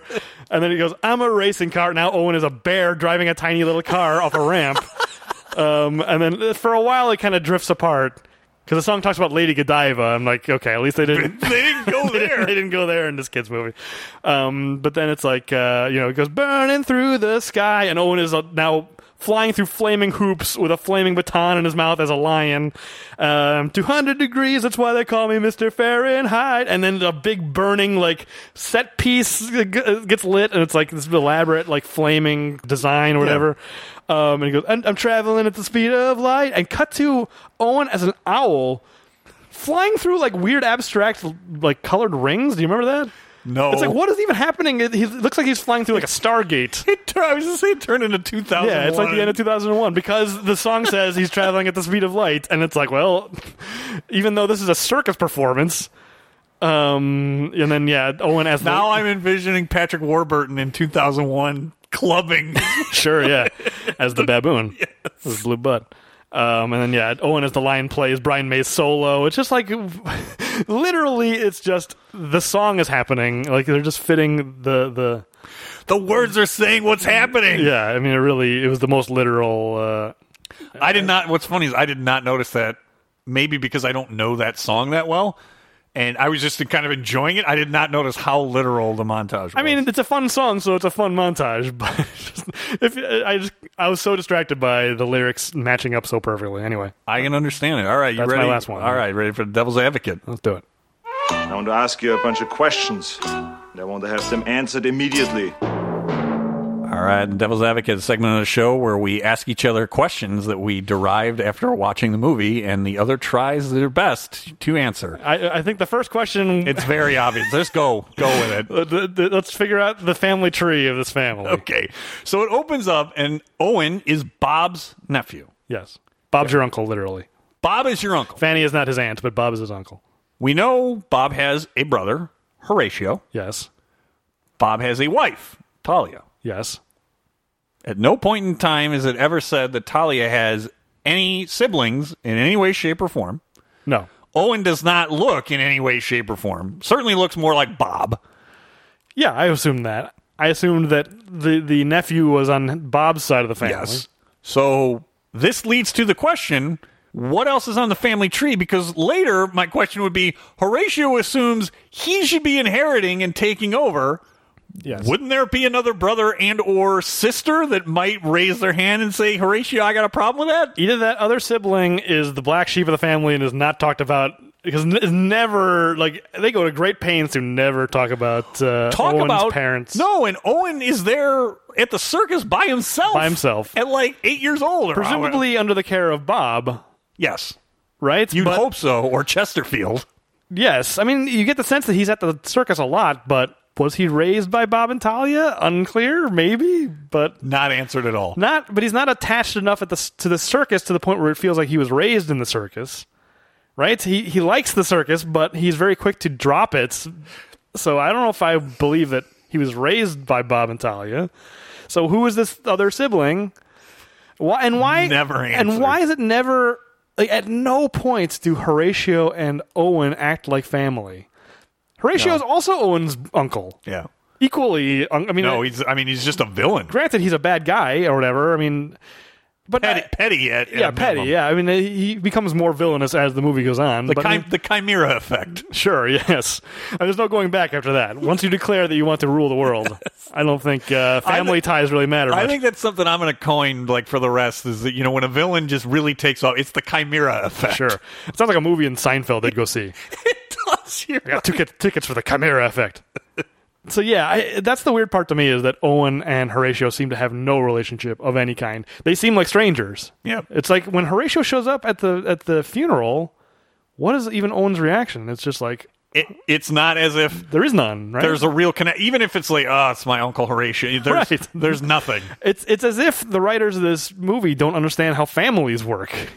Or one was writing Horatio and one was writing Owen's storyline and didn't realize, oh wait, it's Maybe. Uncle Owen or Yeah. Uncle Horatio. Yeah, maybe. I, mean, I I wonder if the novel is equally uh, clueless about the fact that Horatio would be Owen's uncle. But uh, I don't know. at the very least, because yeah, Horatio literally blackmails Owen, says you can never turn into a human unless I get what I want. And you'd think Owen would appeal to his family. You know, it's like I'm your nephew. Right, Yeah, Why are you doing this to me? Yeah, I'm your family. It's, No, it's- it's there's no all. dynamic there at all. It, it is not explained. So neither one of us Yeah. can explain that because it doesn't make sense. Yeah. All right.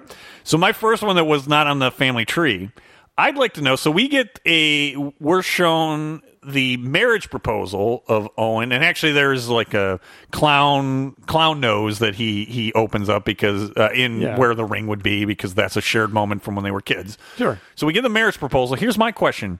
Something that's very important in Owen's life, and it's clear. I ask you a bunch of questions. Sorry, questions. I bumped the keyboard. Have them answered immediately.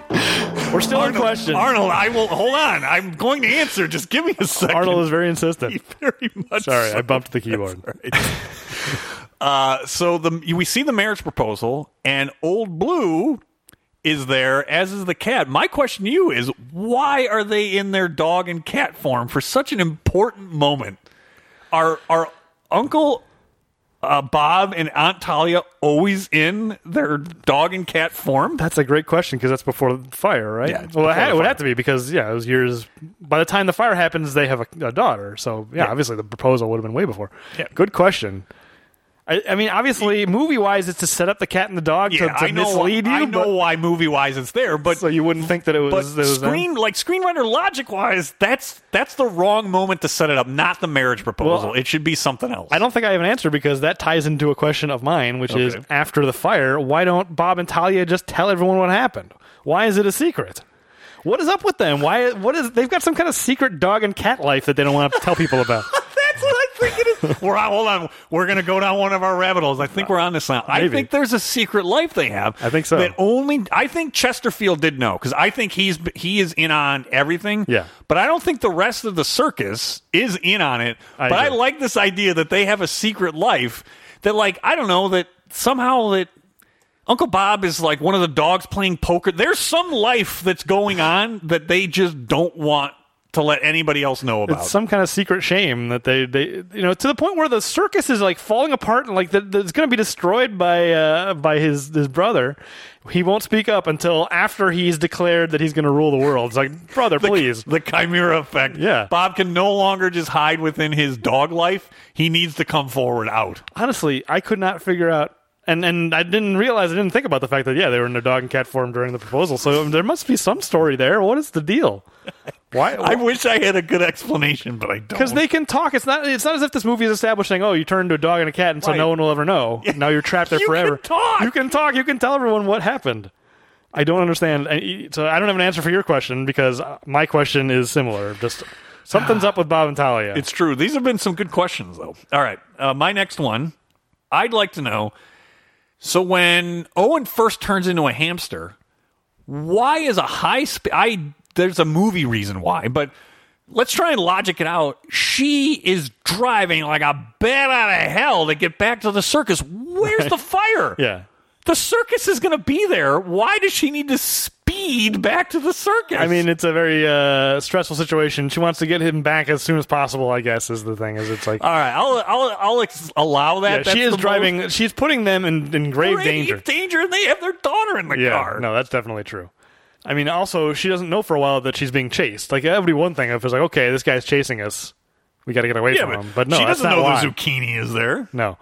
Well, they don't know any of the rules of the cookies yet, then, right? Because it's only until they get back to the, the Yeah, they, to the circus that Chesterfield That's right. explains how it all works, and it's Yeah. like, no, everything's fine, dummy. Just here, eat this cookie, and you'll be fine. So yeah, nothing was at stake. It was, it was, okay. yeah, I don't fair know. Fair enough.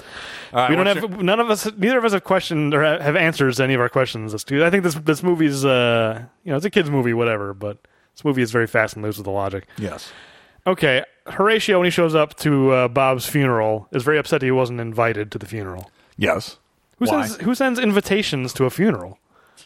Was there there's no such thing as funeral invitations? There's a funeral and everyone can You're come. right. There. I mean, there are notices though, whether it be you know, I, it's not an Yeah. evite, but It's I not mean, an invitation. Though. You're- right. You don't. You can't leave someone out of a funeral. You can't be like, you know, you got invited and you didn't. right. It's posted in the paper, and whoever wants to come can come. Yeah, you're right. There is no, uh, there is not a stationary. There's not a section in the stationery store. No one's ever been snubbed at a funeral, except in this movie. Un, un, uninvited. The un- Unless- I mean, the the- invitation. I mean, the, I mean, maybe someone deliberately reached out to him and said, "You are not invited to the funeral." I guess that's a possibility. That's the It only is. way to do it is to b- deliberately uh, You're banned. shun them. Yeah. Yeah, I don't think that happened here though. So you- you're right. No, it he, is. he describes it as I didn't receive an invitation. It's like, of course you didn't. It's a funeral. I think maybe he's just got a complex. He's just like, you know, he he's a s- He's a star. Right. Well, but he he it's all in his head. Like his him like like everything was fine. He ran the circus, and the only reason why things got screwed up is because he couldn't get out of his own way. Right? I think so. He was in charge, and then he blew it. and his jealousy, you know, ultimately was his undoing. yeah, so I think maybe that's what's happening here. He could have easily att- attended the funeral, and everyone would have been like, "Oh, good, thank you for attending the Hey, funeral. We're happy Great." to see you, and thank you for paying your respects." No, oh, I wasn't invited. And, yeah. So and I'm going to destroy the place. Sure. I mean, that's that's actually you forget that it's a funeral because suddenly a fight's breaking out, and all this wacky stuff is happening, and it's like, oh wait, there's a there's there's I mean, there's no body because In theory, there are dead bodies yeah, here. in theory, but uh, there are no dead bodies because they're a dog and a cat. I really only have one more because we, we've spent so much time on trying to explain how the Chimera moved from running just running a circus to ruling the world. Sure. There is no explanation other than the Chimera effect.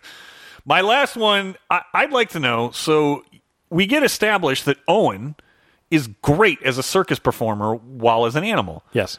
But when he's stuck as an animal and can't change back, why is he so terrible at every other job and chore that he's given? Primarily, his job at the circus is to fly around, flying through the sky, you know, at the speed of light, like uh, Like the Fahrenheit like, yeah, man? like Freddie Mercury said. But um, I think he's just very good at like jumping, at, at, you know, flying through the air, being shot out of things, being shot off ramps. which really you don't need to be an animal. To, I mean, it's just, it's just gravity doing its job at that point.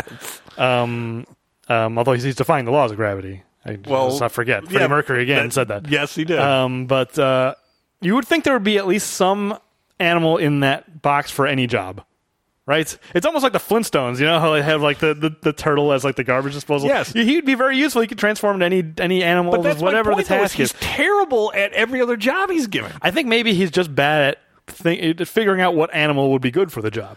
But I That's mean, he- his thing, is he's not- the rhino, and he lifts up the car, but then he destroys the car when he lifts it up. That's Oh, what. I'm saying. Is I he's? see. I think he gets the right one. He's just bad, and maybe it's he's depressed because he can't change back. Yeah. But he's a great circus performer, but a terrible at everyday chores. Yeah, that whole montage was weird because like I feel like I couldn't decide on a tone. Like, is he sad and like having a hard time, or yeah, is he incompetent? Is but also that's this the montage where like they're setting up the circus. Oh no, that's no, that's earlier. What what all, is it? Is it just them like chores around the house, or It's, is it, it's chores around the house and then around the circus. There's something where he knocks a bunch of cars over and they, you know, lean into That's one another. He lifts up the car as a rhino. I don't remember all of them, but none of them go well. Well, it, it, it's to show he's having a hard time. But again, like this movie is kind of confused about this stuff. Like transforming into an animal is both the cause of and solution to all his problems. It's it's that kind of a thing. Like I think the the problem with that montage is it shouldn't be about he's screwing up at all the things that uh, like. It should be about the things that he, he needs to be human to do. I was going to say the things he's missing. You know, like Yeah. he, he can't go to Mackenzie's performance or something as a bear or you know whatever. right? Yes. Yeah. It should. Yeah. That, it's it's a missed opportunity because it's I think it's depicting the wrong thing about. Bear is a pop. Oh, if only.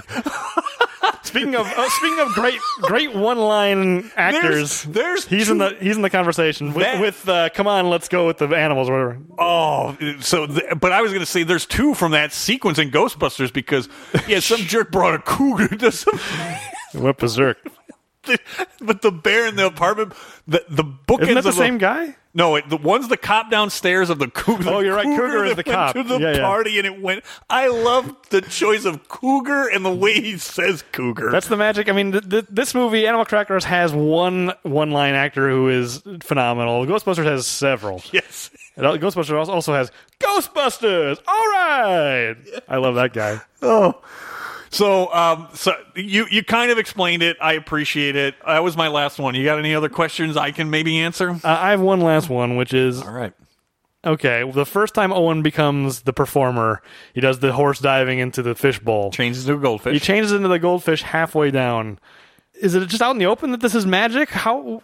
Why is the audience just accepting a horse transforming into a goldfish? I could understand like Owen secretly or backstage he tr- turns from the horse into you know a bear and then he comes out and rides a little car and then he goes back and turns into the lion. But no, he transforms in front of In the whole front of everybody. So what is the story? So maybe it's just because I very recently had a an employee appreciation event where we had a actually really good sleight of hand magician uh, on a Zoom call um, do some amazing stuff for for Zoom. It was phenomenal. Okay. So I'm going to assume that the audience is assuming that it's a sleight of hand like that like magic. I mean, it, it's really cheap of me since the animal crackers are magic, but I'm going to assume that They, they, think just it's think Criss it's an- Angel magic. Yes, it's, a, it's an illusion, magic. but not literal magic. That's what I'm going to assume. Okay. I do think it would have been more plausible, although again, the plausibility probably doesn't matter here. If, as you said, is that he he shuffles off stage, changes into the bear, does the bear thing, the bear rides off, and then he changes. That's far more plausible in a in a real world with magic. Well, but especially considering that like Horatio is trying to figure out what's their secret, and it's just right on the open. There's no secret. They're just doing it in front of the crowd. You know what I mean? Like it- it's. It, it feels like when Bob was in charge, it was more like It probably we're was. not going to let on that uh, these animals are actually people. It's certainly not the first. That's the first act that they do. Yeah, no, Save that for the finale, so that you can, I don't know, like draw a curtain or something where people can't really figure out was that an illusion or what really happened there. or if it was like eat the fish cookie right as you hit the water, and then have another horse cookie to transform back. It's like like it's too quick for people to see. to know what happened. Yeah, so they just think the horse landed in the fishbowl or whatever. So yeah, that was my last question. All right. All right, let's move on to the Silk Cozart Internet Research Corner, Both of y'all. Yes, y'all go back to SeaWorld. where I take a deep dive into some piece of internet trivia based on something that I was curious about. Now, with the new tradition, it's up to you to guess: did I do it or not? I'm gonna. My instincts say no, but I'm gonna guess yes. and that you went down the research path to try and determine what happened with the release of this movie. You should trust your instincts. This movie, we only killed 48 people compared to the last one where we killed 119. Uh, my goal is to do to to do that segment fifty percent of the time this season. I'm over two right now. when you're right 52% of the time, you're wrong 48% of the time? I apologize for the lack of Silk Cozart, uh, but uh, yeah. All right, well, it's time for the body count. This is why we're really here, and surprise, surprise. My only question is do we get a ruling? Do do Uncle Bob and Aunt Talia, um, do, do they oh count? no, they're still alive. Okay. Even- Despite the fact that there was a funeral, they're still alive. You know what? It just it just occurred to me now. Talia really gets the short shrift at that service. No one's talking about her. Oh, that's true. Oh, they're only talking about Bob. Oh, yeah, that is true. It's Terrible. I don't think she even gets mentioned. Like, oh, it's so sad. No, Uncle Bob is the only one who gets That's mentioned. right, Uncle Bob. Uh, all right, so body count. No, I think the body count is zero. I mean, the only the only thing. Well, it I- I- certainly would be for Stallone either way. It's not Bullet Yes. Man's fault. No, no, no. I mean, Bullet Man does some damage. He he knocks some people over. He transforms into a rhino at some point and, and uh, gores somebody. See, he know, but that's the thing, right? Bullet Man knows what to do when he's a rhino. He gets it right. Well, but When the, Owen was the rhino, he's just like destroying cars. the cannon's doing most of the work in, in his defense. Like he doesn't have to do much. Just get in the cannon, and once you're in the air, eat this. At the right moment, chomp on this yeah, rhino. I think cookie. anybody could do that. I, right. The only questionable, I think it's implied that Esmeralda died off screen because she's responsible for the magic, and she's not around to explain at all what right. she did. Or so I think it's it's implied that she passed away, but unclear. So Yep. I don't think it's worth counting. and so. it, it's not Bullet Man, so it doesn't. It's not in the official Stallone. no, count certainly. Stallone's body count in this movie is zero. So, uh, again, the segment we're comparing uh, Sylvester Stallone's body count to Arnold Schwarzenegger's. Arnold had a total body count of 547, average of 14.39 per movie. So zero in this one. So Sylvester Stallone is still sitting at a total body count of 469. And then that gives him an average body count of 11.17. How many movies are we at now? We're at uh, 40, 42. forty-two. Movies. 42 movies, and we've got, I think, 16 more to go. This is going to be an extra long season. Yes, it is. Uh, no, 12 because we've done two now. Um, so yeah, so again, he's got a cat. He's got 78 to go. Stallone needs 78 bodies over the next 14-ish movies. He's really been grinding in most of our movies, other than when we did a Rambo. It's been a slow, slow movement. It has. I mean, that's this has been the trend. It's it's all feast or famine. But at the end of the day, he's got one more Rambo. He's got another escape plan movie. All right, well, uh, we're we're time time to give out an award here. It is. time for the Wrecking Crew.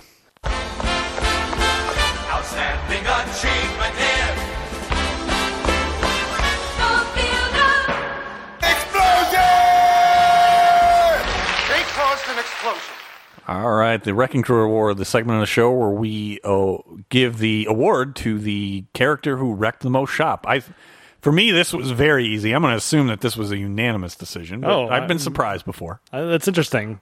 Oh, I, I well, I don't know, maybe because mine is is not surprising. It's surprising in the in the sense that I think a lot of times I'm reluctant to give it to Stallone if I feel like someone's really standing out.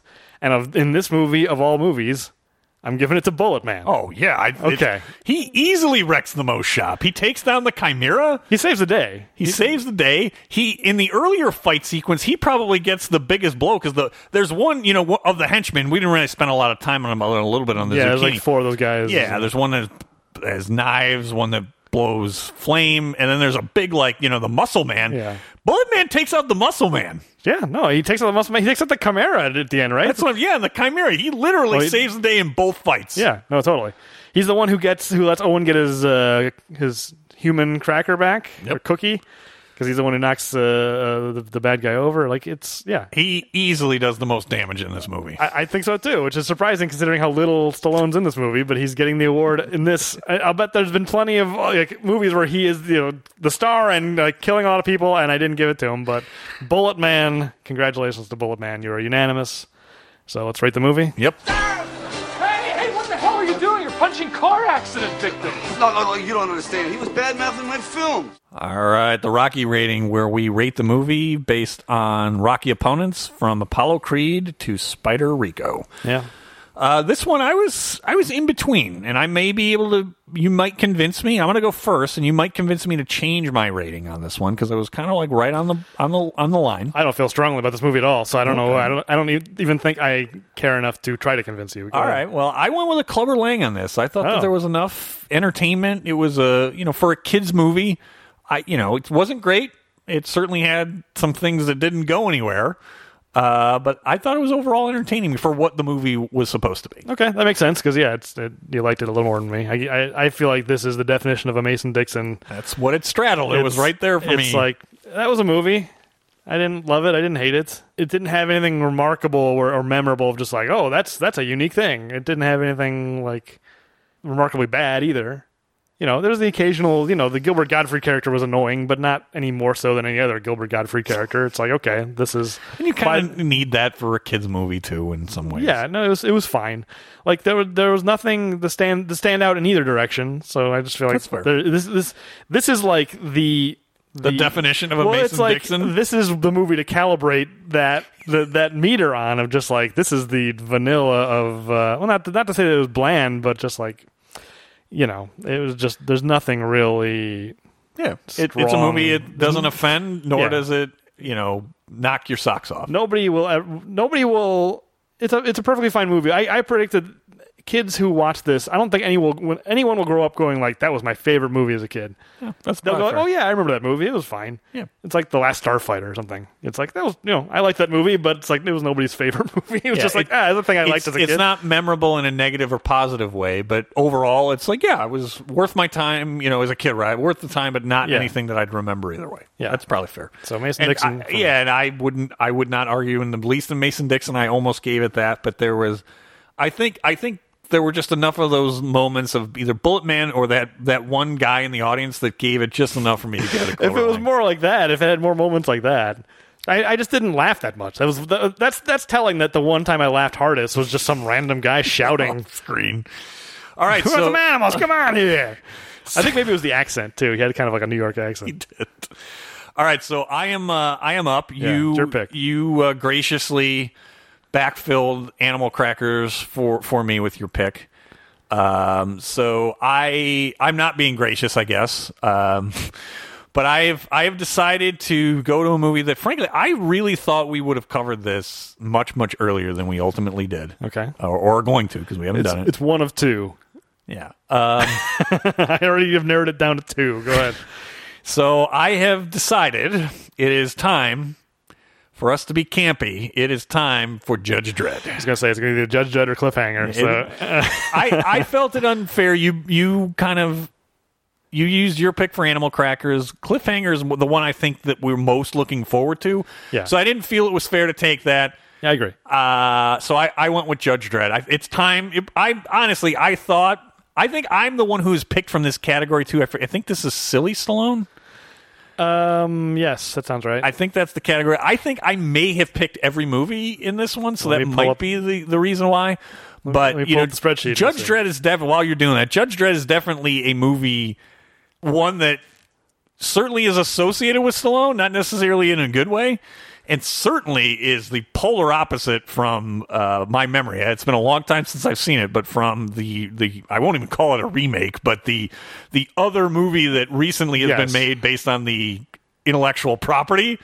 Um, so I, I'm not sure if I'm looking forward to this. I'm not sure if I'm looking forward to more Rob Schneider, but yeah, I was gonna say we're going from Gilbert Gottfried to Rob Schneider. but so we're we're doing Judge Dredd. And did, did you pull it up here? Let let's okay. uh, I know for sure you picked over the top. Definitely. Judge Dredd, you picked. Just picked. Spy Kids, I did. yeah, You I might have, done Guardians of the Galaxy. I might have. But that's the least silly Oh, of these easily. four. Yes, without I mean, a doubt. That just needed to be put grouped somewhere, and that was the best fit. Yeah, I, I was I, I rewatched uh, the ending of Avengers Endgame recently, and I was bummed to, to notice that like the Ravagers, like that the Yondu slash uh, Yeah, Stallone, the crew. whatever, that crew was in the background of that big fight at the end. I was like, oh my god, there's Ravagers back there. I didn't notice. It's like what uh, they could have stuck Stallone back there somewhere in that fight, Doing some damage, Ving Rhames and all that. Whatever. a variety of damage. I was I, I had that thought of just like. Get, get Stallone on a green screen for one, just one shot of those guys. Get him for Bullet Man time. Yeah, absolutely. Oh, Boltman would have done some damage in that fight. Yeah, bounce right off Thanos. All right, so I might I might not have picked them all, but uh, I cert- I got seventy five percent of them, and I am going to clean up the category. We are going to finish Silly Stallone with Judge Dredd. Okay, you might have picked Guardians of the Galaxy too. I don't remember. Who knows? I Um, think you did because I think you were on a Kurt Russell thing r- around the Yes, time you're that, right. that we did that one. Yeah, I don't remember why, but I, I think because Tango and Cash went, came right before that. That's that yeah, I think that's my Yeah, I'm the one who, who who does connections like that. So I certainly, if that was the logic, I picked it. But um, anyway, yeah, Judge Dredd. I, I, I watched it. I don't know, seven eight years ago, and it Really? was like I have not since it was. I had out. never seen it prior to that. I Okay. don't remember, even remember why I watched it. Um, yeah, there's a lot of Rob Schneider in this movie, so get ready for that. It's almost more Rob Schneider than Stallone, is, is my memory. And also Armand, Armand, Assante, who is a- Armand Assante, Max von Sydow is in the movie. I didn't remember that. And what I didn't remember until I decided to pull it, because I think some of it is the helmet, you know, mask stupid thing, although Stallone doesn't wear it. Um, but, uh, oh my, I'm gonna, of course, Diane Lane. Total, Wow. uh, total, I, I didn't, I, I didn't know who Diane Lane, Diane Lane was at the time. This might have been one of her first movies, but going back and looking, I'm like, Diane Lane is in there, and Well, you know, it, you want to get uh, somebody to, to give you some legitimacy. Yeah, I mean, wha- whatever. I mean, so I, I think she's had a much better career since Judge Dredd. Sure. Um, but all all of those people are in Judge Dredd. okay, I look forward to it. So yeah, so us next uh, time. If you've liked the show, I'm I'm sure if you're listening to our podcast, you're definitely here for this episode. Animal Crackers has to be at the top of your list. If you've enjoyed the show, please like us on your podcast app of choice. That's why we do this at the end to filter out the people who don't like the show. Give us a review if you're listening now. You'll give us a good review. Uh, and if you want to give us feedback, whether on the show or your thoughts on the magic of the magical Animal Crackers box, please uh, tweet at us uh, at Arms Race Podcast. We'd we'd like to hear your your thoughts and theories on how these Animal Crackers work. Oh, I mean, uh, I don't think a tweet can contain. It's such a convoluted thing. It's not enough characters. Well, they've expanded the characters. There's a lot you can put in Yeah, a tweet now these now days. there's more. Now it'd be a little easier. Uh, but yeah, anyway, we're since we're doing Judge Dredd next time, if uh, you know someone who might enjoy the show, that's that's a classic uh, Stallone classic in quotes Yes. Stallone movie. So uh, yeah, if you know someone who might like the show, let them know about the show. We could use the word of mouth. Anyway, we'll be back with Judge Dredd.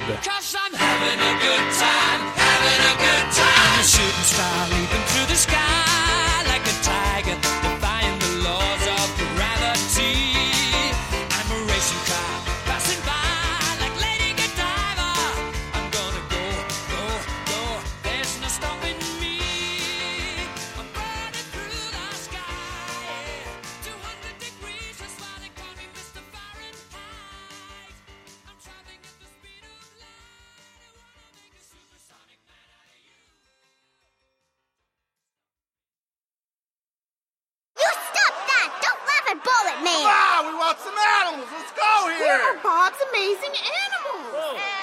Animals.